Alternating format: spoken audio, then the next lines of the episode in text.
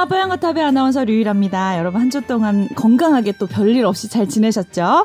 자, 오늘은 우리 조동찬 선배님과 함께 아주 특별한 게스트 한 분을 더 모셨어요. 특별하다고요? 예, 선배님은 늘 평범한 편이시고 오늘은 정말 특별한 분이 오셨잖아요. 좀 힘좀 드릴게요, 예, 예, 아, 수식어를. 예, 예, 예. 예. 그러죠 뭐. 자, 정말 칩시다. 선배님 이후로 말을 못하게 오랜만에 저희 회사에서 의학 기자를 뽑았잖아요. 네, 13년 만입니다. 13년 만이군요. 그동안 선배님이 그걸 다 커버할 정도로 능력이 참 대단하셨다는 걸 저희가 인정을 하고요. 이렇게 해야 이제 조용하시거든요.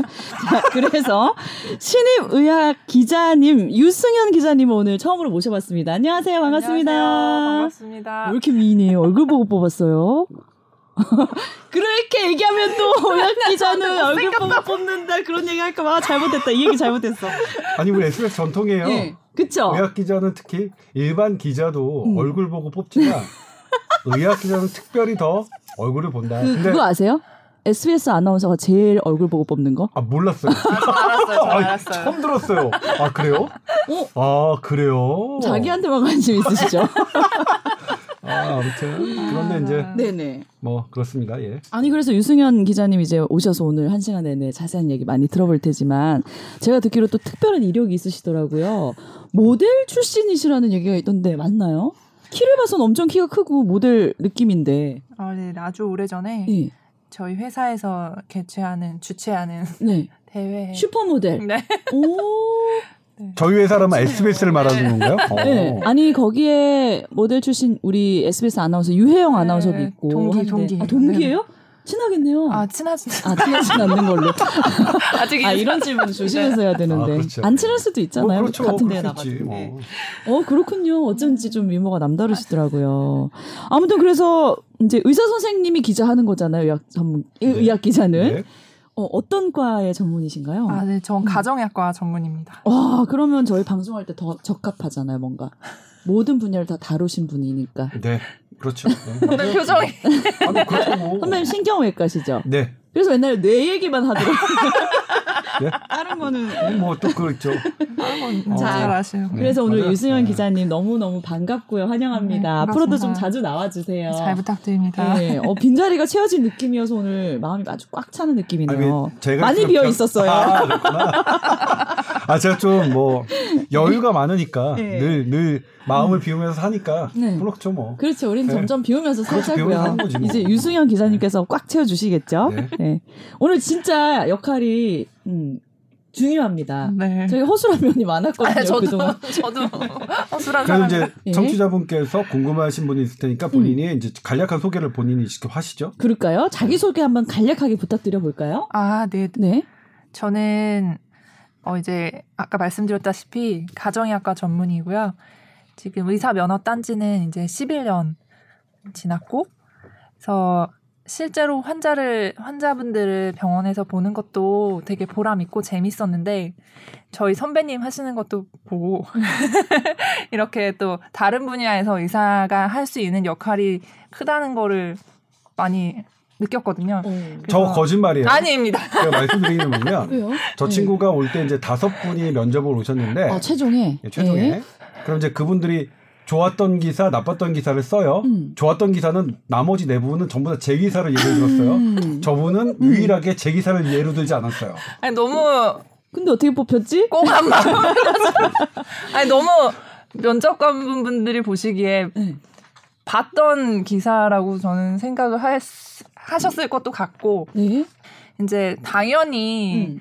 너무 잘 하셨으니까 뭐 제가 너무 식상하게 그거를 또 거기다 넣는 것보다는 이제 조금 저는 제가 골랐던 기사는 코로나 이 사태에서 코를 자꾸 파는 것이 위험하다 이런 기사였어요. 사실 그게 조금 제목만 보면 되게 웃길 수도 있고 좀 우스울 수도 있잖아요. 그 행위 자체가. 근데 사실 일반 사람들은 사실 자주 그 행동을 한단 말이죠. 그래서 그게 위험한지 사실 본인이 자주 하시는 거 아니에요? 아니, 막 저도 아기가 있고 해서 이렇게 보면 자주 사람들이 이제 한단 말이에요. 그리고 뭐 익명 게시판 같은 데 보면 자기 뭐 자주 그런다. 이런 얘기를 하는데 실제로 그게 상당히 지금 같은 상황에서 위험할 수가 있거든요. 그래서 좀 그런 정보를 제공하는 것도 필요하지 않을까. 그래서 인상이 깊었다. 제가, 조, 제가 질문에 그 좋은 기사는 아니었던 것 같고 인상 깊었던 기사 기억을 하는데. 인상 깊었다는 게 좋다는 얘기지. 아, 네. 아, 죄송합니다. 하여튼 선배님의 기사는 다 그래요. 너무 좋았기 네. 때문에 네. 그러면 유승현 기자님 혹시 만회할 기회 드릴까요? 혹시 만회할 선배님이 기회. 썼던 인상 깊은 기자, 기사 있으셨어요? 아. 없는 것 같아서 내가 물어봤지. 아니 너무 다 인상 깊어서 아니 좀 너무 약간 아니 아니요 진짜 다 인상이 깊었고 다 제가 인상 깊었다고 합니다. 중에는 너무 많아서 그렇죠. 뭐 그런 거죠. 고를 수가 없죠. 뭐. 넌 어떤 녀석 자기야 네. 난 나의 어떤 점이 좋아 그러면 다 좋아 이건 똑같은 거예요. 이유가 어디 있어? 예, 다 뭐, 좋지. 그냥 뭐 이런 거네. 아, 그러니까. 그건 뭐냐면 이제 별로 안 좋아한다는 거지. 뭐. 어쨌든 우리가 뭐 웃으려고 자꾸 몰아가긴 하지만 네. 그 유승현 기자님의 말 속에 네. 조동찬 기자님의 역할을 보고 기자가 되고 싶었다는 뜻이 분명히 있었어요. 아 선배를 보면서 그런 꿈을 꾸시는 후배들 많으실 것 같아요. 아주 아름다운 마무리. 아나운서 같았다 맞아요, 지금. 아나운서 같았다. 자, 그래서 오늘 너무 기대가 되고요. 일단 저희가 사연들이 오늘 또 두 가지가 들어와서 소개를 하면서 요 중, 궁금한 거 보내주시는 사연이거든요. 또 유승현 기자님도 중간중간 답해주셔서 좋습니다. 아, 네네. 소개를 해드릴게요. 안녕하세요. 저는 40대 여성입니다. 지난해 12월 말에 갑자기 심한 담이 온 것처럼 등이 아프더니 뒷목까지 아파서 앉아있거나 서있기가 힘들어요. 그리고 심한 어지럼증에 구토까지 해서 응급실을 찾았고 입원을 했습니다. 엑스레이 CT상 별 문제가 없다고 했는데 목을 들 수 없는 통증 그리고 심한 이명까지 있어서 누워있으면 증세가 나아졌는데 어, 담당이가 두 개내 저혈압인 것 같다고 진단을 하셨다고 해요. 자, 그래서 2개월가량 거의 뭐 누워 있어서 좀 회복을 했는데요. 그런데 다시 같은 부위에 약간 통증이 오기 시작했다고 합니다. 어, 그래서 요즘도 이렇게 등이나 어깨 쪽으로 통증이 느껴지면 한동안 누워 있어야 된다고 하는데요. 이게 완전히 회복되지 않았는데 제가 무리한 걸까요? 아니면 질환이 재발한 걸까요? 하면서 고민되신다고 보내주셨어요. PS 보내주셨는데요. 사연 상담 조금 있다 하고 이게 너무 중요한 말이어서 제가 소개를 좀 해드릴까 하는데 허, 평소에 제가 도, 조동찬 선배님한테 느꼈던 부분을 정확하게 포인트를 잡아서 표현을 해주셔서 소개를 해드릴게요. 자 언제나 밝은 유일한 아나운서님과 이거 중요한 게 아니라 허세와 자학의 밸런스를 천부적으로 유지하시는 조동찬 기자님의 팬입니다 하셨거든요. 헉, 저희가 선배님이 너무너무 자기 잘났다고 할 때 그래도 웃어 넘기는 이유가 가끔씩 또 심하게 자학을 하세요. 우리가 막 카톡에 답 빨리 안 하면 그래 나 따위에 무슨 답을 하니 왜 자학을 해가지고 귀여우시거든요. 이걸 아시나 봐요 이 매력을. 아, 네. 이게 이제 어 예. 어쨌든 네. 팬이라고 하니까 아. 감사드리네요, 그죠? 네, 감사드리죠. 예, 예. 일단 어 자학이 기본 베이스고요. 음. 그 자학을 그러니까 자학이라는 건 알고 제 제 이제 깜 제 스스로를 네. 아는 거죠. 네. 그러니까 제 깜냥을 알고 제 팔자를 알고 하는 건데 근데 그거를 이제 하다 보면 세상이 위축이 되잖아요. 음. 아, 그럴 때 필요한 게 허세밖에 없더라고요. 아. 그런 거야. 그러니까 허세라는 거는 자격지심에서 나오는 그렇죠. 허세다. 허세는 자격지심이야. 자격지심이 크셨군요. 허세는 자격지심이야. 나의 허세와 선배님 허세는 질이 다르네요. 그렇죠. 예. 왜냐면 예를 들면 유일한 아나운서는 네. 제 드림카보다 음. 더 좋은 차를 비싼 차를 타고 있고 어. 한강이 보이는 되게 높은 넓은 평수의 아파트에 살고 있고 하나 안 보인다니까 뒷동이 없고 사이사이 겨우겨우 아니. 걸어서 한강변 걸을 수 있잖아요. 아, 10km 저는 한강변 가요. 우리 집에서 한강변 가려면 버스 두 번 갈아타야 돼요. 걸으세요. 네, 돼요. 굉장히 좋습니다. 강북에 살고 두 있고요. 번이면 걸을만해요. 그러니까 이게. 뭐냐면 기본적인 베이스가 달라요. 유일 아나운서와 아 그렇게 얘기하면 진짜 사람들이 오해하시잖아요. 이게 왜 오해지? 저 뭐- 진짜 마통이에요, 마통. 아, 물론 그, 진짜. 그럼에도 불구하고 이제 유일한 아나운서 갖고 있는 저와의 공통점은 그런 거죠. 우리가 그래도 뭐 먹고 사는 데는 지장이 없으니 네, SBS 네. 월급을 받으니 그렇죠. 그러면 우리가 해야 될 우리가 지금 이 직업에서 해야 될 일은 최소한은 하자. 우리가 정말 최소한밖에 못 하긴 해요. 진짜 최소한밖에 못 해. 음. 더 잘하고 싶은데 그게 좀 잘 안 돼. 음. 뭐 그렇게 하면 뭐, 그- 뭐그 정도의 공통점은 있어요. 네. 근데 이제 기본적으로 허세는 제가 이제 기른 거예요. 저는 원래 이제 되게 제 고등학교 때 별명이 조겸손이었어요. 쭈구리였군요. 조겸손. 쭈구리, 쭈구리. 아, 본인이 아나운서임을 근데 되게 그런 부분을 근데 보통은 제가 이제 방송이나 이런 아, 데서는 네네. 그럴 수 없는데 네. 아마 유일하게 뽀얀거탑에서는 그냥 제가 있는 그러니까요. 말 있는 말 없는 말 다 하잖아요. 그 매력을 느끼고 계신가 봐요. 사실 지난번 어. 방송하고 나서 되게 걱정했어요. 왜요, 우리 왜요? 최다 PI한테 얘기했지만 네, 네. 이게 이제 악플이 많이 달릴 게 아, 예상이 됐거든요. 어, 예를 들면 이제 어떤 부분이었지? 뽀얀 거탑을 처음으로 청취하셨던 청취자들은 이제 이게 네. 팟빵을 어, 기본 베이스로 하다 보니까 네. 진보적인 성향의 계신 분들이 있고 처음에 좀 열변을 토했던 네, 그 그리고 부분요. 청취자분들께서는 현 정권을 되게 지지하고 현 정부의 어떤 방역 정책을 되게 지지하시는 분들이 많은데 제가 네. 지난 방송에는 막 해댔죠. 네네네. 음, 당신들이나 잘해라. 후회해요. 그분들 잘하고 계신데. 내가 뭐라고 내가 어, 저 그런 말 자격이 없는데 왜 그랬을까 막 이렇게 하지만 괜찮아요. 네, 갔어요. 근데 네. 그런 부분들을 그래도 어, 좋, 물론 극히 일- 이렇게 좋게 받아들여 주시는 분들이 구- 극히 일분이라 일부분일 것 같긴 하지만 그래도 표현해 주셔서 되게 감사하고요. 네, 네 네. 그렇습니다. 자, 그래서 어쨌든 아까 방금 소개해드린 두 개의 저혈압인 것 같다고 진단을 받은 이 증상 어떻게 보시나요? 예를 들면 이제 네. 그러니까 병원에서 엑스레이와 CT 상에서 찍었는데 어 이분들은 뭐냐면 뇌척수액 뇌척수액은 뭐냐면요. 음, 뇌는 어 제가 예전에 소개해드린 적 있지만 뇌는 빈 공간이 많아요. 그게 네. 이제 맑은 물이 음. 거기에 있는 건데 그것들은 그러니까 보통의 기관은 동맥 플러스 정맥이에요. 음. 근데 뇌는 특수하게 동맥 플러스 정맥 플러스 뇌척수액이라는 구조가 따로 있어요. 아, 뇌는 되게 소중하니까. 오, 신기하다. 어. 네. 그래서 근데 그런 부분들은 뇌의 여러 가지 윤활유 역할도 하고 충격을 흡수하기도 하면서 여러 가지 어 그 뇌 신경 전달 물질이나 영양소를 중간에 또 보정을 해요. 그러니까 일반 기관에서 하고 있는 동맥과 정맥의 보정 기능, 쿠션 기능을 뛰어넘는 무언가가 있, 는 거죠. 네. 여기에는 이제 감염이 생기면 문제가 돼요. 음. 물론 방어력은 있어요. 뇌에 이거 들어가려면 BBB라고 하는데 blood 어, brain barrier라고 하는데 네. 이 엄청난 이 기관이 싹 다 막긴 해요. 막긴 음. 하지만 그래도 침투하는 뭔가가 있어요. 음. 보니까 미세먼지도 침투했고 코로나 바이러스도 침투한 흔적이 있어요. 네. 그래서 코로나19를 아셨, 앓으셨던 분들 중에 상당수가 상당수가 어, 뇌의 어떤 그런 합병증이 발현되는 게 이 기정이긴 한데 어.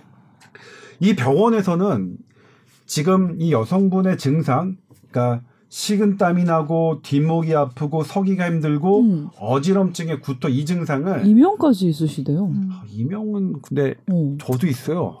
지금 있으세요? 아, 이게 늘 있는 게 아니라 어. 아 이게 나이가 드는 게 이런 거구나 오. 있어요.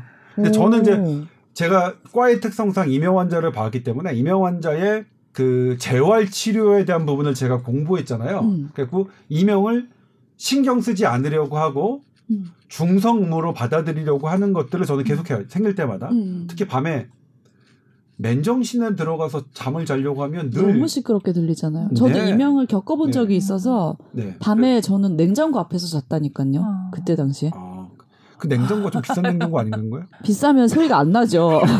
윙윙윙 소리가 나니까 그 앞에서 자면 내 이명 소리가 안 들려서 편안하더라고. 음. 어쨌든 예. 어쨌든 간에요. 근데 어, 이, 이 진단은 사실 이걸로, 그러니까 이 선생님이 그래도 정확하게 직접 보셨으니까 내릴 수 네. 있는 진단인데, 네. 어, 이분은, 이분의 이 선생님의 진단으로는 이게 맞아요. 네. 이렇게, 이렇게 이제 뇌척수액이 어떤데, 보이지 않는데 구멍이 난 것을 하려면 자연적으로 막힐 때까지 누워 있는 아. 것. 왜냐면 서 있으면 중력이 아. 작용하잖아요. 네. 뉴튼 선생님께서 수학적으로 입증하신 네. 그래서 누워 있으시라는 건데 네. 음, 그런데 어, 만약 두 달가량 이렇게 하셨단 말이에요 식사 시간과 음. 화장실 갈 때만 빼고 종일 누워 있으셨으면 음, 충분히 하신 거거든요. 충분히 했어요. 예. 그러면 이제 저가 이제 이거 정답이 아니고 저의 이제 그냥 하나의 음. 원어브댐의 신경외과 전문의로서의 말씀을 드린다면 네네네. 이럴 경우는 선택이 있어요. 음. 한번 더 해보는 거야. 두 달간 아. 이거를 계속 더. 네. 근데 저는 뭐냐면 한 두 달간 만약 고생하셨으면 네. 그냥 이거를 한번 배제하게 좀 더 다음에 음. 어, 공격적인 진료를- 검사를 한번 네. 해보는 건 어떨까? 음. 어, 핵의학적인 검사가 있거든요. 뇌촉소에 오. 어떤 어, 그런 방사성 동위 물질을 넣어서 그것을 이제 쭉쭉 시간이 간 다음에 몸에 어떻게 퍼지는지를 보는 검사가 있는데 음. 그런 거 물론 구멍이 너무 작으면 음. 그 검사로도 꽝이 나올 수는 있어요. 아. 어, 그리고 그게 이제 뇌촉색을 찌르는 공격적인 검사고 그래서 그것에 대해서 낮긴 하지만 감염의 위험성이 있기 때문에 고민이 되는 부분이 있긴 한데 요건 그래서 저는 이제 그렇게 만약 환 저한테 환자분이 왔다면 상담을 네. 할 어떻게 생각 이게 정말로 두 달 동안 고통스러우셨나요? 아니면 그래도 견딜만 하셨나요? 그러면 어. 아, 뭐, 그, 뭐, 좀 불편하긴 했지만 참을만 네. 했어요. 그러면 저는 두 달간만 그럼 더 해봅시다. 음. 그렇게 말씀드리겠고, 하, 너무 힘들었어요. 음. 아, 정말, 어, 너무 힘들고 못 견디겠어요. 음. 아, 그러면 한번 검사 한번 합시다. 음. 요렇게 할 것 같아요. 음. 그러면 뭐 만약에 누수 부위를 찾았으면 구멍을 막는 시술 이런 것도 있는 건가요? 아, 쉽지 않아요. 오. 쉽지? 않고, 어. 누수 부위가 생기면, 네. 어, 그러면 이제 이 더 누워 있는 기간을 더 엄격하게 해주실 것 같아요. 스스로 아, 맡기도록. 그럼 어차피 그 치료는 누워 있는 거라면 일단 더 누워 계시는 것도 답이겠네요. 네, 그런데 뭐냐면 이게 아닐 수 있거든요. 어. 예를 들면 지금의 증상은 뒷목이 아프거나 서기가 힘들거나 어지럼증의 구토는 다른 질환으로 생길 수 있어요. 음. 그러니까 가장 극명한 게 어떤 이 전정기관이라고 하는데 귀의 내부에 음. 어떤 퇴행성 변화가 있으면 음. 똑같이 생길 수 있습니다. 뒷목 음. 아프는 것도 마찬가지거든요. 음. 요게 이제 뭐냐면 어, 경추 4, 5번 쪽의 신경이 네. 이쪽과 관련돼 있어요. 그러니까 음. 후두 부위와 귀 쪽과 관련돼 있어서 어. 여기에 있는 것, 그러니까 경추 부위가 아파도 이쪽에 통증이 나타날 수 음. 있고 이쪽도 마찬가지로 역으로 가서 할 수 있거든요. 음. 그래서 다른 쪽으로 어프로치를 해볼 수가 있으니까. 네. 그런데 뭐냐면 일단 신경외과 선생님이 이렇게 진, 어, 진단을 의심만 간다고 말씀하시면 다른 과적 접근이 쉽진 않아요. 왜냐면 이게 가장 큰 문제니까. 음. 그래서 그런 부분이 있는데 선택은 딱 하나다. 선생님이랑 음. 너무 고통스러웠으면 좀더 그냥 좀 더 적극적인 검사를. 한번 해주세요라고 얘기를 해보고 네. 그렇지 않으면 아마 네. 선생님이 한 두 달간 그럼 더 해봅시다 이렇게 말씀해 주실 것 어, 같아요. 우리 유순혁 기자님이 요 상담 메일 종이에다가 엄청난 전문적인 이제 글씨를 막 써두셨는데 뭐 할 말씀 있으면 좀 추가로 해주세요. 아니 저희 선배님께서 네. 마침 또 신경외과 전문이시니까 네네. 제가 할 말은 별로 없습니다. 하지만 이제 준비하신 게 있는 것 같은데요. 신에게 자세란 이런 거다. 그래, 네, 들어볼게요. 네, 그래서 네. 어 우선은 예. 이렇게 환자분 이제 청취자분이시지만 어쨌든 환자분을 직접 뵙지 않고 뭔가 이렇게 진단을. 하기는 어려운데 네. 이렇게 얘기를 직접 이제 듣는다고 생각하고 들어보니 네네. 이제 뭐 거의 다 회복이 되셨다고 생각을 하셨고 이제 음. 외출도 하기 시작하셨다고 했으면 네. 좋아지신 게 맞을 것 같아요. 네, 일단 좋아지셨는데. 근데 같은 부위에 이제 약하게 통증이 음. 오셔서 조금 걱정이 되시는 것 같은데 네. 지금 처음에 같이 증상이 있으셨던 뭐 어지럼증, 구토 이런 증상은 또 없으시고 음. 약간 그 뒤쪽에 이렇게 통증이 있으신 거잖아요. 네. 그래서 이게 그냥 간단히 보면은 뭐 긴장성 두통이라든지 음. 이런 것 때문에도 또 오실 수 있는 음. 거거든요. 근데 긴장성 두통이라는 건 정말 긴장 긴장을 음. 해서 이제 뒤쪽이 이렇게 뻐근하면서 네, 네. 머리까지 같이 좀 불편하실 수 있는 건데 어쨌든 제가 이제 저도 이 질환 아무래도 신경과나 신경외과 선생님들보다 뭐 자주 보는 편은 아니라서 네. 또 한번 찾아봤어요. 네. 이게 오, 전문적으로 찾아보셨어요. 근데 아마 이렇게 처음에 진단을 내리신 게 네. 이 두견의 저혈압이라는 거가 여성에서 좀 더 흔하고 이제 40대 전후로 더 많이 생긴다고 아, 되어 그래요? 있어요. 네. 오. 그리고 이제 재발은 한 10% 정도에서 될 수 있다고 뭐 보고가 아. 되었다 이런 내용이 있는데 확률이 낮은 편이네요. 네, 뭐 재발률이. 아주 높지는 네, 않아서 저도 걱정되시는 마음은 이해가 가는데 음. 우선은 뭐 최악을 다시 정말 똑같은 게 네, 생겼다. 네. 그럼 정말 또 이렇게 하셔야 되고 또 복잡한 시술을 하셔야 되니까 음. 우선은 너무 걱정은 하지 음. 마시되 네. 이 통증이 조금 더 뭐 심해진다거나 아니면 이전과 같은 다른 동반 증상이 있으시면 음. 다시 바로 병원에 가셔서 이전에 이제 한번 진단을 받으셨던 게 있으니까 네, 네. 그러면 말씀대로 제 선생님께서 판단을 네, 그쵸, 수 나갈 수 있으니까. 있는 거니까 네. 그렇게 하시면 될 것 같아요. 너무 크게 걱정을 안 하셔도 저는 돼요. 하셔도 될것 같아요. 재발을 오. 잘하는 질환은 아니다. 어? 이렇게 나와 있으니 역시 우리 신입 유승현 기자님께서 10%라는 정확한 수치를 예시로 들어가면서 말씀해 주니까 더 안심이 되네요. 아, 네, 다행입니다. 다릅니다, 다릅니다. 신입 기자와 느낌이 달라요. 네, 우선 안- 어, 너무 걱정하지 마시되 그 네. 증상이 지속되거나 뭐 어, 악화되면 더 마음이 빨리 안심이 되네요, 진짜. 일단 재발률이 낮다고 하니까 좀 네. 지켜보시면 좋겠습니다. 네네네. 우리 유승현 기자님께서 주- 출구 멘트 하셨는데 네. 재발률 10%라고 음. 정확한 수치를 가지고 오셔서 더 안심시켜 드렸어요. 네. 다르다고 내가 이게. 우리 신입 기자님의 이런 자세 어떻습니까, 선배님? 너무 괜찮지 않아요? 좋아요. 근데 이제 네. 뭐냐면 이제 저한테 예를 들면 재발률 7%는 응, 10%. 어디서 나온 거니? 응. 그래? 응. 뭐 저는 이제 만약 그랬다면 저 되게 꼼꼼하게 물었겠죠. 어디 출처인가요? 아, 논문을 하나 찾아보고 왔는데 네. 그게 그게 어느 논- 뭐 논문이라는 게 뭐 되게 음. value가 다르니까. 근데 아무튼 잘했어요. 그런 디테일을 하는 거. 오, 살벌한데? 나 잠깐 나갔다 와도 돼요. 무서워. 네. 알겠습니다. 다음 또 그러니까 그 말씀은 그거 들어왔어요. 이제 어. 그거 되게 그러니까 이게 만약 이 진단이 맞다면 그렇게 이게 나을 확률이 그러니까 90% 정도는 나으시고 네. 재발률이 10% 정도밖에 없다. 네. 그 말씀을 하신 거겠죠? 네. 네. 그러니까 너무 걱정하실 건 아니다. 맞아요. 예. 자, 그리고 다음 메일 소개를 해드릴게요. 안녕하세요. 매년 회사에서 건강검진을 하는데 해가 갈수록 건강검진이 무슨 시험 치는 것 같이 가기 싫다는 생각을 막 하게 된다고 하셨어요. 저도 그래요. 음, 저도 그래요? 그래도 열심히 해야지 뭔가 생겼을 때 조기 발견이라도 하는 저게뭐 중요하잖아요. 시험 치는 걸뭐 시험 치는 건 좋아했어요. 싫지. 좋아했어요. 아, 아, 진짜. 왜 늘 잘 나왔거든요 부럽다. 성적이.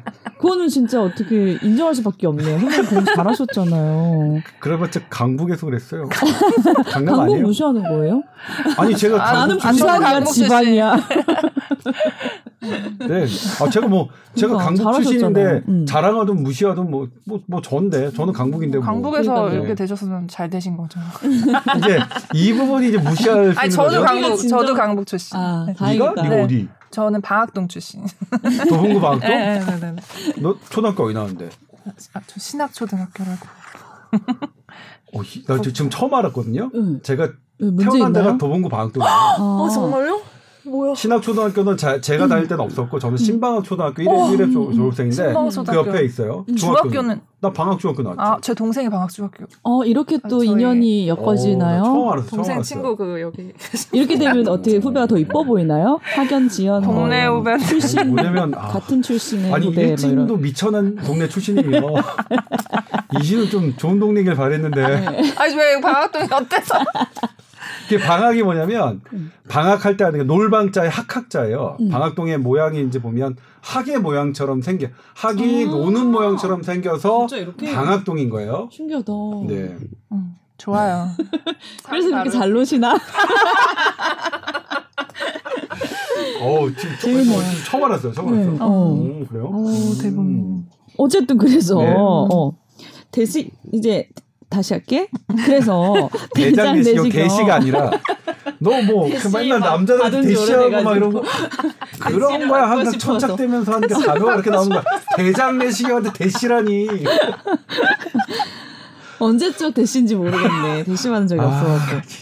자, 그래가지고 버려 이제 그 대시 포기해. 네 인생에는 이제 그 대시라는 단어를 이제 내려놔줘. 대시 받는 것도 포기했지만 대시 하는 것도 포기했어. 아, 그럼 그것도 둘다안 되잖아. 충분히 내려놓을 노이야. 아 나이야. 그래서 대장 내시경 한 번 할 때 빼고는 10년 넘게 비수면으로 위 내시경을 하고 오, 계시대요. 예. 저도 항상 대단하시네요. 비수면이에요, 근데. 오, 그게 더. 편하더라고요, 저는. 예. 어쨌든 잘 될 때는 아무런 거부 반응 없다가 한 번씩 거부 반응 일으키기도 하는데 어제 이제 검사를 하셨는데 두 번 정도 헛구역질을 했다고 합니다. 검사 소견은 한국인 다 그렇다는 듯이 위축성 위염 매년 나왔고요. 오, 네. 또 올해는 위벽에 긁힌 흔적이 있다고 하면서 증상이 없으면 약을 먹는 것을 권했지만 그냥 귀가했습니다. 그런데 어, 하루가 지나서 생각해 보니까 새벽에 좀 속이 안 좋다는 느낌도 들었고 아침에 평소에 좀 못 느꼈던 그런 약간의 통증이 있었대요. 그래서 이 처방을 받아올 걸 하는 생각도 들었다고 하는데 그런데 이제 좀 걸리는 게 선생님께 평소에 듣지 못했던 긁힌 흔적이라는 표현이 마음에 걸리셨대요. 이게 혹시나 검사 중에 발생할 수 있는 위벽 손상은 아닌가 궁금하시다면서 이게 검사 중에 어 위벽이 손상되거나 그렇기 때문에 뭐 혹시 작은 병원의 실수 그런 게 혹시 있을 수 있나 궁금하셨대요. 왜 저요? 뭐 어떤가요? 있, 있을 수는 있겠죠. 어 인정하기 쉽지 않은데. 하지만 뭐 있을 수 있는데 제 생각에는 긁히는 거는 음, 긁힌 흔적은 원래 어떤 증상을 보고 긁힌 흔적이라고 표현하나요? 글쎄요. 어, 왜냐면 이- 저도 들어본 적이 아, 있었던 그래요? 것 같아서, 예. 이거를 제 생각에는 본인이 긁어놓고 긁힌 흔적이라고 말씀하실 것 같진 않고 응. 그냥 위험 증세 아닌가요? 보통? 약간 약간 음. 위험도 종류가 여러 가지가 네, 있어요. 네. 뭐 이분이 들으셨던 위축성 위험도 있고 뭐 그냥 다른 위험 종류가 많은데 네. 아마 이렇게 좀 빨갛게 줄처럼 보였던 부분이 있다는 것 같은 생각이 저는 들어요. 근데 음. 왜냐면 본인이 긁고 긁힌 흔적이 있다고 말하는 게 약간 조금 네. 어 그건 아닌 것 같고 또 흔적이라고 말하셨잖아요. 음. 그래서 뭔가 이 전에 있었던 거를 음. 그냥 알아듣기 쉽게 하려고 네네네. 그렇게 말씀을 하신 것 같아서 그것 때문에 그렇다고 또 걱정을 너무 안 하셔도 될 것 같다는 생각이 저는 들거든요. 음. 음. 예를 들면 이제 위내시경에 대한 검진 결과는 우리나라가 뭐 사, 실은 세계 최고예요. 네. 위내시경으로 어, 위암을 조기 진단하는 비율이 어, 아, 그 조기 진단에서 위암 사망률을 낮추는 비율이 우리나라는 90%가 넘습니다. 어. 그러니까 예를 들면 이제 뭐냐면 위내시경보다 더 좋은 검사가 나오더라도 음. 아, 나올 게 없을 만큼 음. 막 다른 나라에서는 막 뭐 한다 뭐 한다 하는데 음. 아니 위내시경이 워낙 이미 많이 경제화 있을 만큼 네. 그리고 특히 우리나라는 어 이걸 보시는 손 손기술도 좋고 어. 정확하게 보셔서 네. 그런 부분 위 그러니까 위내시경은 딱 하나거든요. 위암을 진단하기 위한 가장 큰 목적이 있거든요. 네. 나머지 무슨 뭐 역류성 식도염이라든가 음. 아니면 위궤양이나 이런 거는 음. 되게 작은 문제고요. 네. 그건 이제 분명히 증상이 있으시니까 그렇게 가는 거고 건강 검진 목적으로는 위암입니다. 음. 근데 이제 하나 저는 이제 긁히는 적보다는 이 위축성 위험은 어 뭐 많이들 있긴 하지만 위축성 위험은 이제 이거를 소화기내과를 보시는 분들은 음. 조금 자주 보고 싶어 하세요. 음. 예를 들면 이제 표재성 위험, 위험이 이제 위에만 그러니까 그러니까 겉표면에 빨갛게 하는 것들은 그냥 이게 정말로 비정상인가? 이거는 그냥 그냥 정상 범위에 치자 이렇게 말씀하시는 분들이 있을 만큼 그런데 네. 이 위축성 위험은 요게 그 표재성 위험보다는 음. 조금 이것도 걱정하실 건 아니지만 아, 네. 조금 음, 그런 부분이 있어서 음. 만약 요걸 진단 받으셨으면 뭐 근데 이 부분에 대해서는 이 선생님이 분명히 알고 계셔서 그 팔로 그러니까 이 외래 방문 기간을 분명히 말씀하실 거예요. 음. 뭐 내년에 받아라 아니면 뭐 음. 언제 와라 이렇게, 이렇게. 말씀하시다니까 그 부분 잘 하실 것 같고 그다음에 음. 긁히는 적이 있다고 하는 건 모르겠어요. 그러니까 뭐냐면 긁혔다는 것은 어떤 빨갛다는 건데 흔적이면 흉터거든요. 흉터면 들어가 있어요 이게. 그래서 긁히는 적이 뭘까? 그 흔적이면 이제 빨갛지는 않아야 되는데 음. 약간 뭔가가 선으로 뭐 이렇게 조금 움푹 들어가 있는 부분을 말씀하시는 건가? 근데 그건 잘 모르겠지만 어쨌든 본인이 음. 트레이닝 받으면서 가장 감작됐던 질환은 아니기 때문에 음. 그냥 이렇게 말씀하신 게 아닐까 싶어요. 음. 그럼 보통 위내시경들 많이 하시니까 위염, 위궤양 이런 거 있을 때는 어떤 모양인가요? 이런 흔적들이 그냥 빨강 그냥 어, 그러니까 뭐 그래요. 있는 느낌인가요? 그러니까 괴양은 이게 구멍이 뚫린 것처럼 푹 패였으니까 하는데 위염 같은 경우에는 이제 염증이 있어요. 근데 어. 위암을 보는 게 사실은 되게 이게 정밀하든가 예를 들면 뭔가가 어, 딱 덩어리처럼 보이는데 이제 그걸 내시경으로 보면 다른 데는 막 이게 혈관들이 이제 막 있는데 어떤 특정 부위는 없어요. 음. 그리고 이게 좀 악성일 경우로 약 퍼지는 이 경우가 이제 사실 되게 노하우가 필요한데 아마 음. 저 같은 놈이 보면 음. 저는 당연히 오진 않겠죠. 그러니까 저는 음. 위내시경을 못 해요. 안 음. 하는 게 아니라 못 해요. 음. 근데 그냥 누구나 알 수 있을 정도로 툭 튀어나온 암이다. 그러면 저 같은 놈도 보겠죠. 음. 어, 이거 이상하네? 뭔가 네. 암 같네. 근데 이렇게 스며시 스며들어가는 위암 같은 경우에도 음. 이분들은 보세요. 그리고 음. 그걸 되게 감작 예민하게 보세요. 음. 그게 더 초기암이니까 더 잘 봐야 되는 거 아닌가요? 네. 근데 이제 아주 초기는 음. 어, 아주 초기는 쉽진 않아요. 음. 그러니까 이게 어느 정도 딱 보더라도 이게 선명하게 어 여기가 좀 이상하네. 혈관 분포가 이런 게 없는 없는데. 근데 아주 초기에 발견할 수 있는 그런 기술들이 지금 나오고는 있어요. 음. 예를 들면 지금의 어 위내시경의 이 조명은 음. 한 1mm에서 2mm 정도의 두께 정도만 우리가 빛을 비춰서 볼 수 있는 거라면 음. 지금 이제 현재 논의되고 있는 게 한 5mm 정도까지 음. 해서 음. 어 보이는 거예요. 음. 조명을 달리하고 그다음에 이 영상의 해상도를 높게 해서 음. 그런 것들이 지금 뭐 논문으로 발표되고 있는데 음. 그런 게 나온다면 그리고 이제 그게 이제 인공지능 기술과 결합해서 음. 이제 어떤 아예 수치화하는 이거 음. 뭐 디지털화라고 하죠. 음. 그런 기술들이 이제 지금 막 얘기되고 있는데 아무튼 음. 그런 것들이 나온다면 좋고요. 좋은데 지금 현재 우리나라의 위내시경은 정말 아, 정말 뭐 최고예요. 완벽에 예, 가깝다. 예. 그러니까 지금 현재 지구상에서는 1등이다. 그 정도예요 우리나라가 어. 현재 자랑스럽네요. 지구상에서 1등입니다. 그러니까 이런 긁힌 흔적이 있다 이런 거에 그렇게 신경 쓸 것까지는 없는 정도라는 거죠. 네, 근데 음. 이제 이분이 또 걱정을 하시는 게 좀 지나서 생각해 보니 약간 불편한 것도 같고 어. 막 이렇게 말씀하셨잖아요. 네네. 근데 이제 위 내시경 볼때 음. 약간 이제 공기를 같이 넣어요. 이게 이렇게 빵빵하게 해서 위 표면을 음. 놓치지 않고 왜냐면 위에 주름이 있기 때문에 네네. 그래서 그걸 다 펴준 다음에 봐야 되기 때문에 공기를 넣어서 이제 그것 때문에 조금 불편감이나 통증이 며칠은 있으실 수 있거든요. 그래서 음. 역시 음. 위험이 없으신 게 아니기 때문에 이제 불편한 증상이 음. 있으실 수는 있는데 음. 그리고 여기 증상이 없으면 약을 먹는 것을 권했지만 이게 증상이 보통 있으면. 약을 저도 드시라고. 읽으면서 뭔가 잘못 쓰신 것 같기도 해요. 네, 예. 그래서 위축성 위험이 있으면 이제 위암 위험이 아주 조금 올라간다고는 돼 있어요. 근데 그렇다고 무조건 약을 먹는 건 아니고 음. 이제 증상이 있으면 음. 그 증상을 좀 다스리는 약을 드세요. 이렇게 음. 설명을 드리거든요. 음. 어쨌든 위험이 있으면서 지금 이것도 조금 기다려 네. 보시고 괜찮으면 약 먹을 것 같지 없으실 네, 것 같죠. 그죠? 그냥 조금 보시는 게 음. 괜찮을 것 같아요.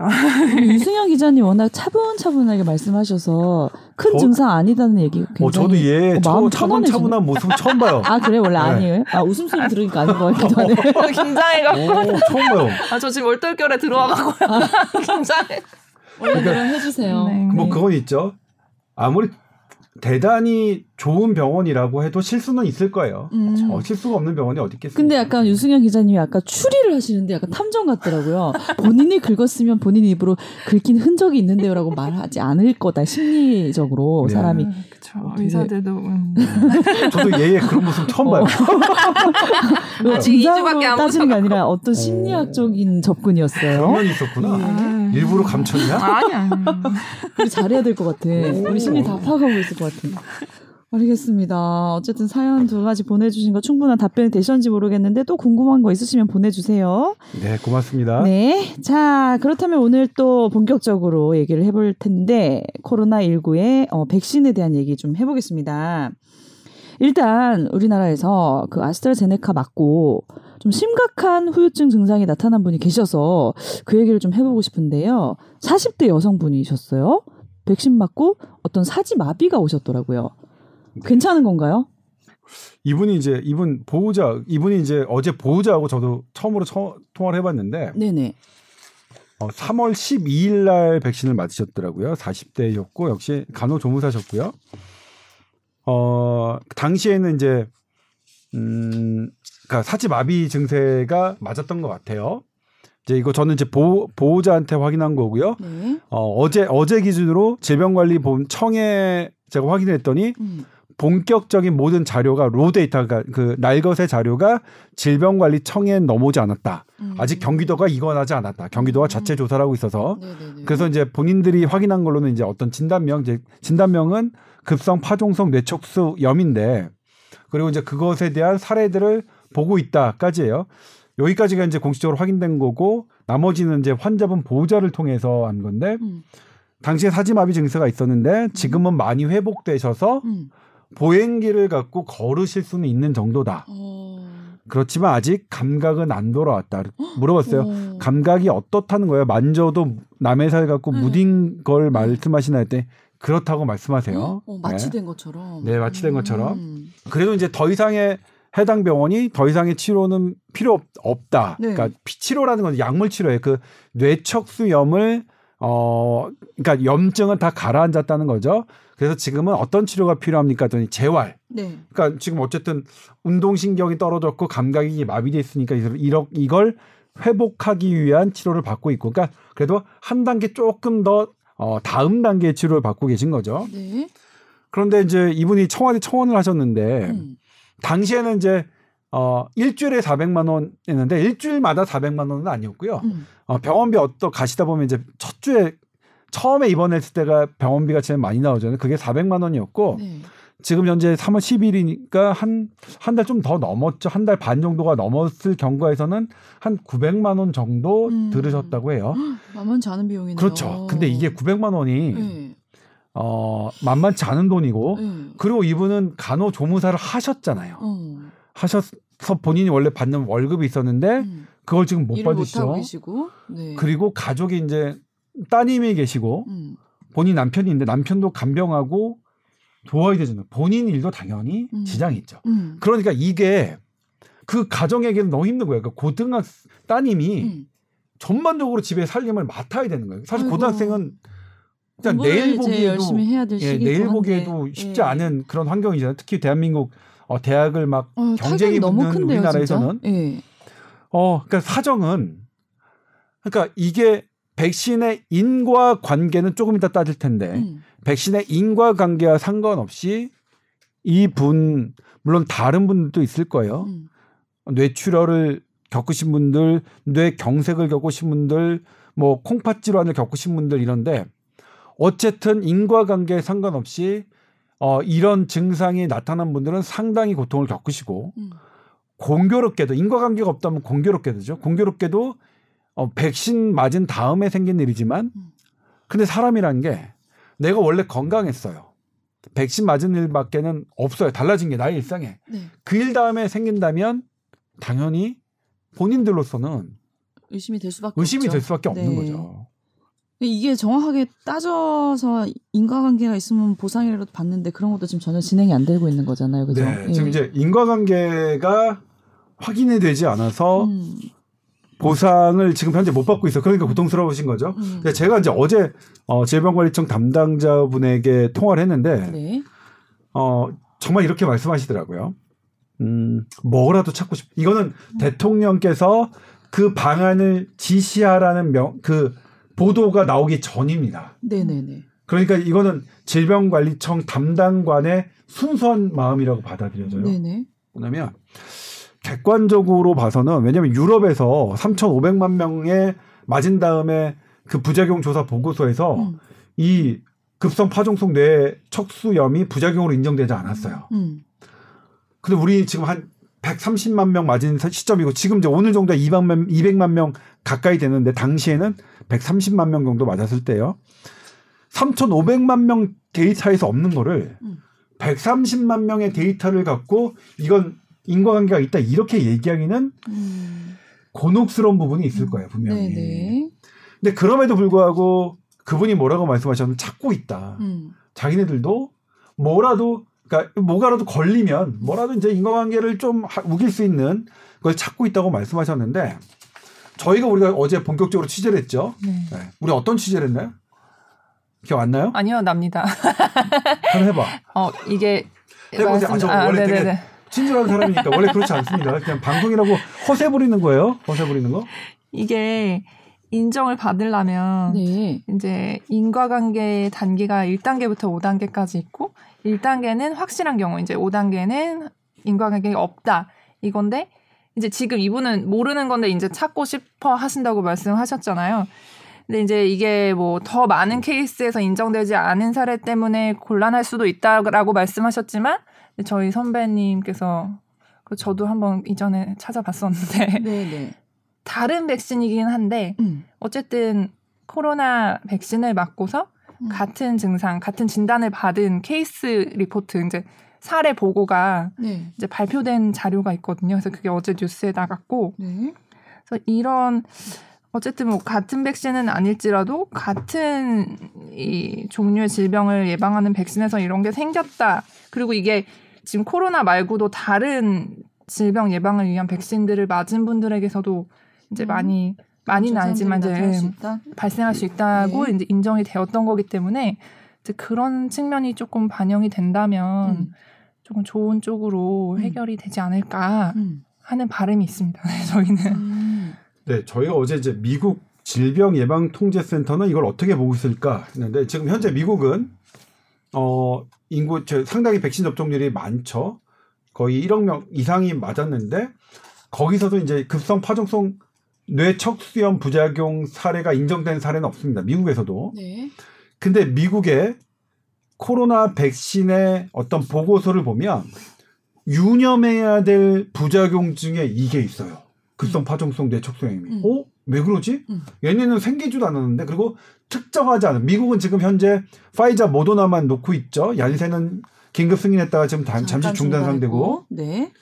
아스트라제네카가 놓지도 않은데 그런 거예요. 어, 왜 그러지? 왜 미국에 있을까? 봤더니 원래 모든 백신은 코로나 백신 말고 모든 백신은 음. 이 부작용의 위험성을 갖고 있어요. 음. 파상풍 우리가 이제 뭐 어떤 못에 긁히거나 그러면 막 그 맞는 주사 있거든요. 네. 못에 막 찔렀어요. 그러면 응급실 가면 맞는 주사가 알아요. 파상풍 예방 주사고 네. 100일에 음. 어릴 때 소아마비 그 예방 백신을 맞은 아. 사람들 중에도 음. 이 부작용이 있어요. 그게 어떻게 설명됐냐면 백신을 맞으면 우리 두 가지가 만들어진다고 말씀드렸죠. 항체하고 면역세포.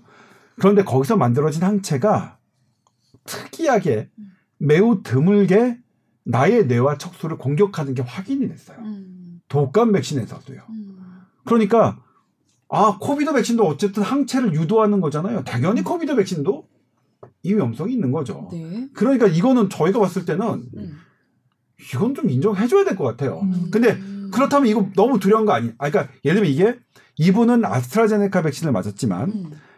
어, 지금 유승현 기자가 예 말씀드린 건 다른 백신입니다. 네, 네. 아스트라제네카 백신이 아니고 미국 CDC가 위험성을 한 거는 역시 아스트라제네카 백신 그 백신을 염두에 둔 게 아니라 모든 코로나 백신. 음. 실은 모든 백신이 갖고 있는 위험성인 거예요. 음. 근데 이게 왜 그런데 우리는 100일의 주사, 파상풍 예방 주사, 독감 예방 주사 맞느냐? 음. 너무 드무니까. 음. 그리고 이, 이 백신이 갖고 있는 이득이 크니까 맞는 거예요. 그러니까 우리 독감 주사 너무 불안해서 안 맞는 거 아니잖아요. 네, 네. 코로나도 똑같은데 코로나 백신은 아, 우리가 처음 겪으니까 이제 부작용에 조금 우리가 좀 예민한 건 있어. 더 근데 이걸. 예. 국민들이 예민하게 반응한다. 지나치게 이러 이렇게 보시지 얘기하면, 않았으면 좋겠어요. 어, 왜냐면. 처음에 나온 것 치고 예민하지 않았던 건 없어요. 음. 지구상에 나왔을 때 특히 약이 처음으로 나왔을 때 예민하게 반응하지 않았던 시대가 없어요. 너무나 당연해요. 코로나19 백신을 처음에 우리가 인류가 접, 접하고 대한민국 국민 접했을 때 예민하게 받아들이고 민감하게 받아들여야 그래야 그 사- 세세한 잘못 잘못을 오류를 좀 더 교정할 여지가 생기는 거거든요. 네. 그러니까 그것도 난 저는 예민하게 생각하시고 너무 걱정하시는 것도 비판의 대상은 아니라고 생각하는데 네. 어 그래서 아무튼 그래요. 근데 요거는 딱 그렇다. 우리가 보니까 독감 주사, 백일의 주사, 파상풍 주사에서도 있었다. 음. 있는데도 불구하고 현대의학이 인정하는 불데도 불구하고 그 주사를 맞듯이 이것 때문에 코로나19 증상을 아니 백신을 중단할 이유는 없겠죠. 음. 불안할 필요는 없겠죠. 음. 다만 파상풍 주사, 독감 주사가 이런 합병증 나오면 인정하듯이 음. 이거 인정해 줘야 되지 않을까요? 음. 물론 아직은 다른 나라에서 우리보다 먼저 맞은 나라에서 인정하진 않았어요. 그런데 이렇게 따져보니까 그것도 우리 SBS에 전문기 두 명이 달려들어서 따져봤더니 간성 있는 것 같은데 이 정도면 조금 인정해 주시는 거 아닐까요? 근데 이제 그 전에 오늘 네. 이제 유승현 기자가 얘기했지만 4단계, 5단계, 5단계는 아무것도 아니까 뭐 다섯 단계 쉽게 말씀드려 1, 번은 확실해요. 완전 100% 빼봐. 인정. 2번, 2번은 뭐 가능해. 음. 상당히. 3번은 개연성이 프라버, 아, 음. 2번이 개연, 파, 음. 파시블이 뭐 이번이 개연성. 프로바블. 그 다음에 어쨌든 100% 그래요. 80% 60% 20% 한다네. 어, 아무튼 그래요. 네, 네. 이게 이제 발암 물질을 인정하는 기준과 똑같아요. 네. 4단계는 뭐냐면 잘 모르겠다. 아닌 것 같다. 음. unlike이에요. 음. unlikely. 음. 근데 아닌 것 같지만 확실하진 않다. 음. 그리고 5번은 확실히 아예 아니야. 왜냐면 아예 아니야. 왜냐면 어. 딴게 있어, 이 사람은. 어. 5번까지야 우리가 보상해 줄 수는 없겠죠. 네, 딴게 네. 아닌데 억울하긴 하지만. 네. 근데 아닌 것 같다는 지금 처음이니까 어. 아닌 것 같다를 뭐냐면 가능하다 뭐라 이렇게 인정해 달라는 게 아니라 의학적인 기준 인과관계는 명확하게 따져 주십시오. 지금처럼 음. 그거를 건들자는 게 아니라 처음이니까 언라이크 정도는 조금 우리가 폭넓게 좀 보상은 보상은 조금 다른 측면이 있으니까 의학적 인과관계의 명확성은 음. 철저하게 따져야 되는 거지만 보상의 단계는 약간 우리가 융통성을 그리고 또 하나가 뭐냐면 혈전증이 음. 실은 4단계 얼라이크였어요. 근데 지금은 3단 2단계까지 올라갔거든요. 아. 왜냐면 우리 코로나19 백신을 우리가 충분히 5년 이상 접하지 않았기 때문에 네. 그리고 그동안에 혈, 혈전 부작용도 그래요. 우리나라는 인정된 사례가 없지만 유럽에서 그분들은 보상 못 받고 있다가 이미 힘든 것 본인들이 다 겪은 다음에 음. 뒤늦게 보상을 받는 거거든요. 음. 너무 고통스럽잖아요. 그 두 달, 석 달 기간이. 맞아요. 그러니까 조금 더 이것을 맞는 소비자 입장, 국민 입장 생각해 보면 음. 5단계는 뭐 그래요. 5단계까지 오가는 거는 오- 음. 저는 사실 5단계 좀 해- 해드리고 싶은데 다른 그게 안 된다면 음. 4단계 확실히 아닌 건 그건 모르니까 현대의학이 불안전하니까 음. 뭐 그렇게 말씀을 드리고 그러니까. 인과관계가 있다 없다로 따졌을 때는 인과관계가 없다는 5밖에 안 되고 1, 2, 3, 4는 다 있는 거잖아 어쨌든. 그렇죠. 1, 2, 3은 있는 쪽이 없고 4번은 음. 아닌 것 같으니까 음. 다 인과관계가 있는 있- 거니까. 예. 뭐 근데 그래도 아예 예, 있는 거니까. 조금이라도 있는 거죠. 아예 쥐꼬리만큼 뭐도 있- 있는 일지언정 있는 그 건 있는 거죠. 예, 그렇죠. 해주면 좋죠. 아닌 것 예. 같으니까 아닌 건 아니니까. 아, 예. 걱정이네요 진짜. 조금 이게 증상이 계속 더 호전이 될 수 있는 건가요? 아 근데 다행히 네. 이, 이 이걸 아뎀이라고 하는데 이 급성 파종성 뇌 척수 염증이 네. 음, 예후가 나쁘진 않더라고요. 어, 다행히. 예. 점점 좋아지시겠네요. 예, 좋아지실 거예요. 그리고 정말 낫길 바라고 음. 어 나으셨으면 좋겠고 음. 근데 시간 좀 걸리겠죠. 네. 제가 그러니까 그래도 어 다행히 걸으실 수 있, 는 거지만 음. 감각 마비가 어 사실 좀 더 한 6개월 정도까지 지켜봐야 되지만 한 한 달 반 정도까지 아이고. 돌아오지 않은 감각 마비는 음. 그걸 가볍다고는 할 수 없어요. 음. 뭐다 나왔네, 괜찮네 이렇게 할 수 있는 입장이 아니고 그 다음에 뭐냐면 본인들이 받은 정신적 트라우마가 있을 거 아니에요. 네. 그거는 되게 오래 남거든요. 이분들 당연하죠. 사실 입장 바꿔 생각해 보면 할 수도 있어요. 그렇죠. 네. 음. 다음 주, 다음에 독감 백신 맞기도 되게 두려우실 거란 말이에요. 음. 가족분들 모두. 음. 네. 우리 유승현 기자님도 여기 대해서 또 뭐 준비 많이 해오신 것 같은데요. 이거는 아까 그거고 네.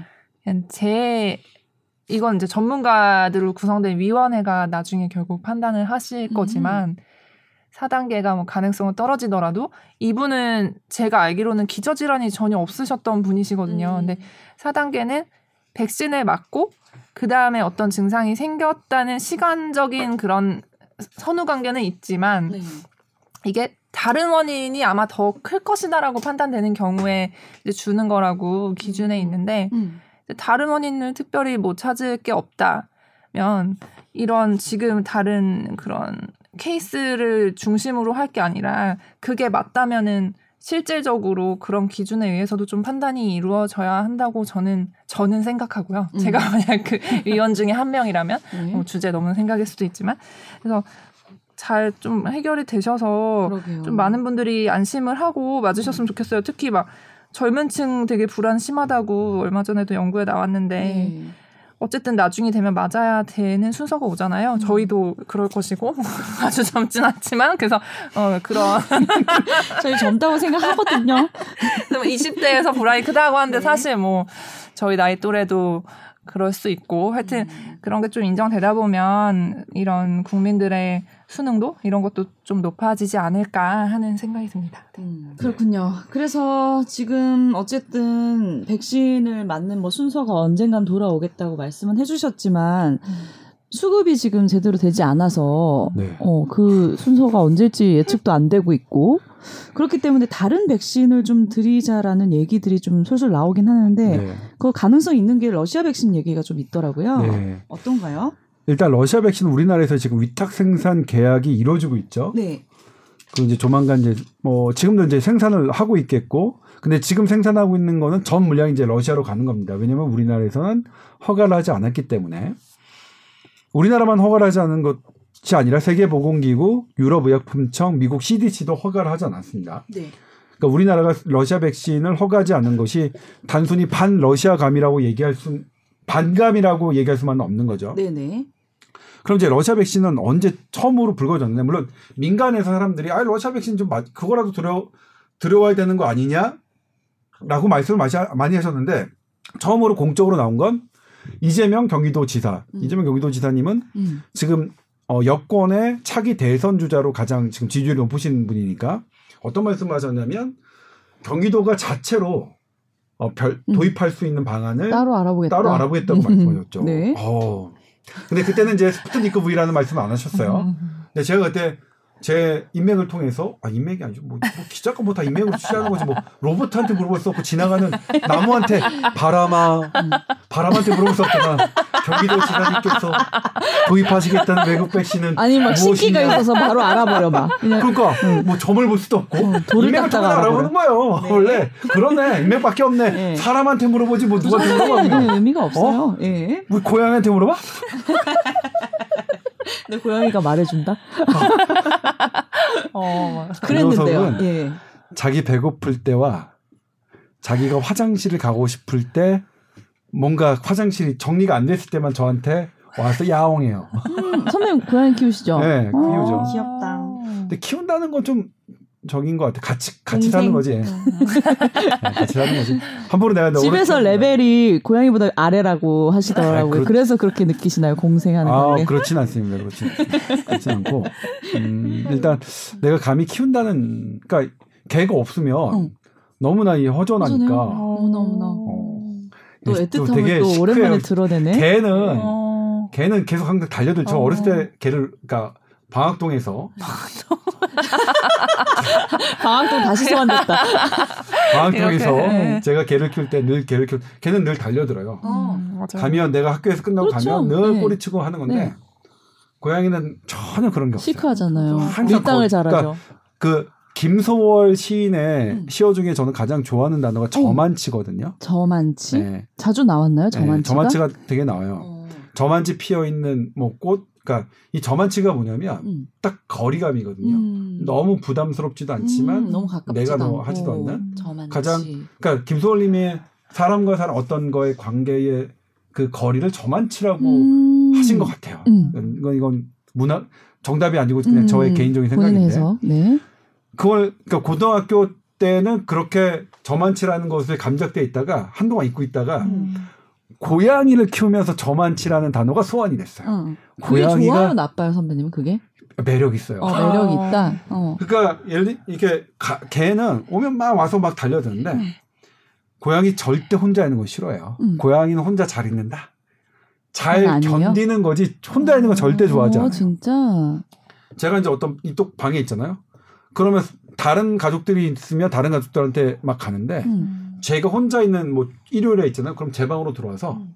그럼 막 지금 막 올 거면 나한테 왔으면 음. 화끈하게 와- 다가와야 되잖아. 거리는 네. 그것도 아니야. 어슬렁거리기만 해. 거리를 두고 어. 한 1m 정도 거리에서 어, 귀엽다. 자기가 나를 볼 수 있는 거리에서 이게 있어요. 어, 매력적이네요. 그러니까 되게 희한해. 너 왜 여기 있냐? 음. 딱 그렇거든요. 선배님은 강아지과예요, 고양이과예요? 저 호랑이띠예요. 아니 아니. 86년생 호랑이띠. 아니 항상 쑥 들어오는 거 보면 강아지과인 것 같은데 선배님은? 어, 맞아요. 아니 제가 그런 요즘 생각 되게 많이 하는데 음. 우리 집에 아들 둘과 남편이 다 고양이과예요. 음. 내가 만질라 그러면 절로 막 멀리 피하고 그렇다고 해서 나를 안 찾진 않고 어. 근데 나는 강아지과라서 아 부대 끼고 안고 뽀뽀해주고 이러고 싶은데 음. 너무 허무하고 어. 이렇게 있으면 외로움이 음. 들더라고요 저는 상대적으로 아, 음. 그쵸. 고양이. 근데 이제 그, 그거의 감각을 저는 이제 뭐냐, 얘한테 맞추면, 저, 처음에 뭐냐면, 훈련시켰어요. 너 나한테 안 오면, 나 밥 안 줘?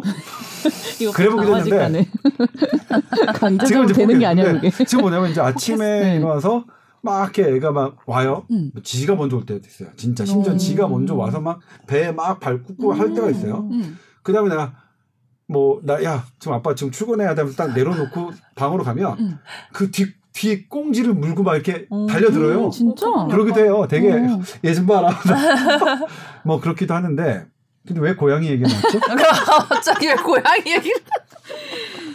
어, 사람한테 물어보냐 고양이한테 물어보냐 거기서 아. 나왔죠. 바람한테 물어보냐 그래서 인맥을 통해서 알아보고 인맥을 통해. 알아봤는데 예. 두 가지가 당시에 좀 취재가 있어요. 스푸트니크 V하고 중국에서 새롭게 이제 mRNA 백신을 요즘 mRNA 백신 어쨌든 각광받으니까 그런 부분을 염두에 두고 말씀하신 것 같다라고 말씀하시더라고요. 근데 이제 어제죠. 경기도 지사 대변인이 경기도 대변인께서 스푸트니크 V를 염두에 두고 있다라고 음. 말씀하셔서 그랬는데 음. 이제 그냥 간단하게 말씀드리면 스푸트니크 V를 왜 어, 우리나라가 아직 도, 승인을 하지 않느냐? 이거는 미국 CDC, 유럽 의약품청 세계보건기구와 동일합니다. 이유가 같습니다. 네. 아직 충분하게 안전성과 효과성을 검증되지 입증할. 만한 데이터를 공개 공개되지 않았기 때문이에요. 네. 오늘 업데이트된 걸로는 그래서 식약처가 외교부에게 요청을 한 거죠. 어. 자료를 좀 더 달라고. 네네. 음. 지금 우리가 나와 있는 것, 논문에 나와 있는 것 그들이 발표한 걸로는 대통령의 부족하다. 지시가 있었지만 음, 음. 있긴 했지만 검토하기가 부족하니까 음. 그런 부분이 있고요. 그다음에 스푸트니크 V의 장점과 단점이 있는데 장점은 얘네는 두 번 접종을 할 때 어, 바이러스, 그러니까 벡터 껍데기로 사용하는 바이러스가 다르거든요. 음. 첫 번째 1차 접종, 2차 접종 때가 달라요. 그러니까 뭐냐면 1차 접종 때의 어떤 어 그걸로 적응된 우리의 면역력의 상쇄 효과를 2차 때 차단하겠다는 거죠. 음. 다른 바이러스를 이용해서 예를 들면 아스트라제네카 백신은 똑같아요. 1차와 2차 때. 그런데 그런 장점이 있긴 한데 네네. 단점은 뭐냐면 2차 때 바이러스 벡터로 사용하는 그 그냥 전문 용어로 쓰- 쓰이면 아데노 바이러스 5 서브타입 5인데 네. 이게 과거에 다른 감염병 예방 백신으로 썼을 때안 음. 좋은 현상이 나타났어요. 지난주에 에이즈라고 예, 그렇- 말씀하셨잖아요. 아 그렇죠. 네. 여기서 아, 여기서 있구나. 그러니까 그 부분 때문에 음. 왜냐면 그 이제 그 부분을 어 지금 조금 더 그러니까 그 부분의 단점을 러시아가 극복했을 수도 있어요. 네. 일견 그래 보여요. 네. 지금 이렇게 700만 명이 맞았는데 그런 문제가 심각해졌으면 이게 만약 당연히 뭐 뉴스화되고 그랬을 테니까 음. 그런 문제가 러시아 기술로 회복됐을 것 같아 보이는데 음. 그래도 같아 보이는 거하고 같은 걸 입증하는 건 좀 다르잖아요. 음. 그렇죠? 그런 네. 부분들을 어, 좀 더 그러니까 음. 이건 스푸트니크 V 쪽에 쪽에서 음. 좀더 그런 투명하고 음. 어, 더 많은 충분한 자료를 제시해 주실 필요는 있다고 생각이 듭니다. 제시한다나요? 별 얘기가 없나요 아직? 있는 것 같아. 아니면 그분들이 포탑을 잘 안 드시 안 들으시더라고요. 어떻게 러시아 안 말로. 번역해서 좀 보내드려야 되나? 어? 뭐라고 해야 되지? 영어로 할까? 영어도 못해요. 영어는 되나 봐요? 아, 아니라 제가 진짜 말씀, 제가 영어를 하긴 해요. 하는데 네. 제가 하는 영어를 미국인들이 못 알아들어요. 얼마 전에 무슨 학회 발표하실 때 영어로 하신 거예요? 아니요. 아, 그게 막 영문으로 아, 막 세계 돼 기자. 대회라서 네. 세계 기자 대회라서 어, 뭐 이- 외국인들이 대부분 한 거고 대한민국 기자 중에서는 음. 제가 대표로 유일하게 발표를 오, 했습니다. 멋있네요 선배님. 오, 당연히 역사라니까. 사인해 주세요. 어... 그 중에서 영어로 발표하지 않은 두 명 중에 한 명이 저예요. 그것도 영광스럽네요. 한 명은- 멋있어 보여. 있어 나머지 한. 명은 한명 우리 우리나라의 모 교수님. 아, 아니 뭐 영어 다 잘해야 되나? 맞아요. 영어 잘해야 똑똑한 건가? 어, 좀 그렇죠. 아니잖아요. 어. 음. 뭐, 아니 근데 하려면 하는데 못 알아들으세요. 왜냐면 여러분 제가 이제 서울 사실 제가 서울 깍쟁이가 되게 음. 좀 그렇잖아요. 서울 틱하잖아요. 음흠. 제가 사투리 모르고 음. 막 서울에서만 태어났고 서울에서만 지방 막 좀 잘 모르겠고 뭔 얘기 하려고? 그러니까 너무 영어에서도 그 서울 깍쟁이 티가 나는 거야. 이게 뭐지? 무슨 말이지? 지금 아무도 못, 알아듣, 못 알아듣고 있잖아요. 서울 서울 사투리 그러니까 한국어 억양이 너무 강한 거예요. 쓸 음. 때도 못 알아듣는 거야. 그러면 보통 그걸 콩그리시라고 하는데 선배님은 그러면 아니죠. 왜 그- 서그리시야? 아니, 서울 사투리가 너무 들어가서? 말이야. 그렇게 생각하면 나는 그냥 충실하게 우리 말을 하는 거예요. 그게 이제 언어는 습관이기 때문에 그게 영어와도 배이는 거지. 그리고 돌이켜 생각해봐요. 네네. 외국인 애가 미국인 사람이 우리말 나배 배고 나- 우리 나 배고파요 이렇게 얘기해. 나배 배 배고 배고 또 우리 배고파요 알아듣잖아요. 음. 대충 하면 알아들으셔야죠. 그거는 그 원어민의 잘못한 거야. 나의 서툰 영어를 못 알아들으시는 거는 그분들 탓이라고 생각해요. 그럼 했어야죠, 그러면. 그렇게 생각하시면. 아 그래서 뭐 저 그래 우리 영어로. 아 그래서 난 그 그들과 이번 생을 살고 싶진 않아서 난 우리 우리나라에 살겠다고요. 아니, 잘했어요. 어쨌든 우리나라 대표로 가셨는데 대단하십니다. 미국에 살다 오시지 않으셨어요? 아니 그러니까 1년 일년? 살다 온 건 아니고 1년 있었는데 1년 네. 있으면서 산딱 거죠. 어, 제가 확실하게 아, 절대로 우리나라에 살아야겠다. 좋은 경험하고 싶 확실히. 음. 아니 여행과 사는 거 기준이 기간이 어느 정도면 기준이 될까요? 그러니까 이제 어. 기간하고 상관없고요. 어. 제, 이건 제, 제 판단입니다만. 어, 뭘 여행은? 어. 내가 돈을 쓰는 거야. 어. 사는 건 내가 거기서 돈을 버는 거고. 음, 그러니까 여행은 내가 돈을 쓰면 음. 어느 나라 가든 다 대접 받아요. 맞아요. 근데 음. 내가 그 나라에서 돈을 벌려고 한다면 완전히 180도 바뀌는 것 같아요. 그러니까 비자를 음. 그냥 관광 비자로 받느냐 아니면 어떤 일을 할 수 있는 비자가 완전 천지 차이인 거예요. 그러니까 운전면허 그 나라에서 운전을 하려고 하더라도 미국 어마어마하게 걸시해요. 아, 운전면허 받기 되게 힘들어요. 뭐 맞아요. 내가 뭐 그렇게 잘못했다고 막 그렇게 막 일단 시선부터 막 아우 서로 갖고 와봐 막 아우 맞아 맞아. 어. 그렇군요. 네. 우리는 그럼 살아본 적이 없는 걸로. 네 사람 예 그렇죠. 네. 돈을 벌어본 적은 없으니까. 네. 그럼 다시 이제 말씀드리면 네네. 예를 들면 이제 무엇이라도 그러니까 이게 중국, 러시아든 음. 그게 이제 정 그러니까 경기도 지사님이든 아니면 대통령님이든 검토해보라고 하는 지시는 정당한 것 같아요. 합당한 일. 네. 근데 그 지시에 방향성이 들어가면 안 될 것 같아요. 음. 음. 긍정적으로 검토하라는 둥 아니면 음. 부정적으로 빨리, 검토하라는 둥 음. 검토하라는 시. 뭐 이런 거. 그리고 정은경 질병관리청과 김강림 식약처장이 네. 고유의 전문기관의 전문기관의 고유의 전문성을 가지고 음. 의학적으로만 검토했으면 좋겠어. 그래서 음. 됐다. 그러면 승인하는 거고요. 음. 그러면 중국 백신이든 러시아 백신은 우리 맞는 거고 음. 그게 안 된다 그러면 뭐 미국, 영국에서 개발한 거라도 그게 안 된다면 안 되는 거예요. 음. 근데 다만 지금 우리가 등장하고 있는 우리나라에서 맡고 있는 아스트라제네카, 파이자, 모더나, 아, 모더나는 아닙니다만 파이자 네. 곧 얀센이 들어오겠죠. 네. 이거는 그런 데이터로 승부를 걸어가지고 우리나라에 온 것이다. 그렇게 말씀드릴 수 있겠죠. 네. 진짜 제대로 된 검증이 필요할 것 같아요. 아스트라제네카도 지금 조금의 부작용이 나오는 것도 엄청나게 걱정하시고 논란이 있으시니까요. 음. 알겠습니다. 또 지켜봐야 되겠네요. 한 주 더 지나면 뭐가 새로운 게 업데이트 어, 됐나 싶었는데 없네 아, 아직. 그럼요. 예. 아, 지켜봐야지. 그래. 계속 보자고요. 네.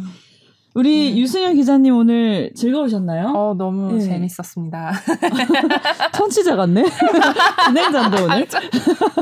아, 재밌었어요. 이렇게 그래도, 그래도 어쨌든 하고 싶은 말을 네. 할수 있는 자리가 있다는 좀 게. 더 하셔도 돼요. 못하신 말씀 있으시면. 어, 다음에 정말로요. 또 불러주시면. 오, 네. 다음 주에 나오시나요? 어, 불러주시면 하겠습니다.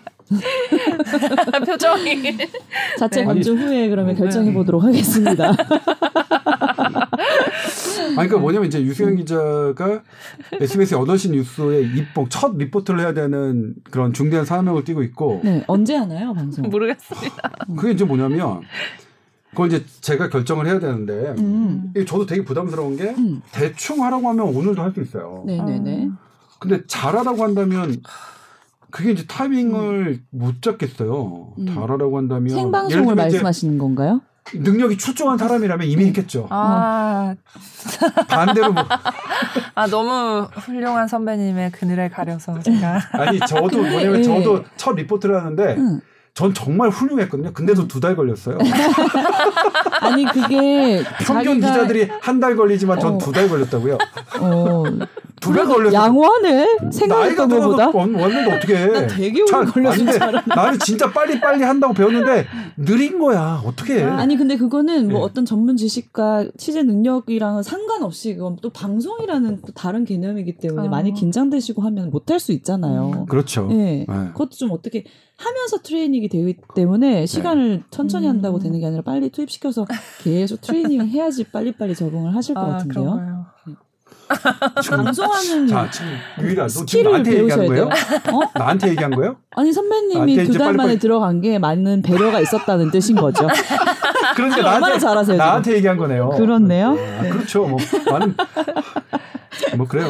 아무튼 그런 부분이 있고 그런 음. 부분이 아니면 이제 어, 자주 음? 어, 활용을 하려고 해요. 원래 그런 목적으로 뽑은 거예요. 우리 네, 스페이스에서가 네, 네. 활용하려고. 그러니까 제-. 저 인간을 음. 아 저분을 저희가 저분을 아 나 후배들한테 되게 존중해 respect해요. 네. 그러니까 지금 저 인간이라고 하는 것은 방송 용어예요, 방송 용어. 아 아니에요? 여기서만 하는 거예요. 예? 절대로 나가면 어우 네 고생하셨습니다. 존댓말 하잖아요.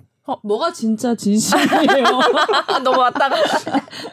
아무튼 뭐 네, 잘 하실 수 있을 것 같습니다. 네. 오늘 아, 하는 거 감사합니다. 보니까 너무 차분하게 잘 얘기해 주셨어요. 다음에 또 뵙겠습니다. 네, 감사합니다.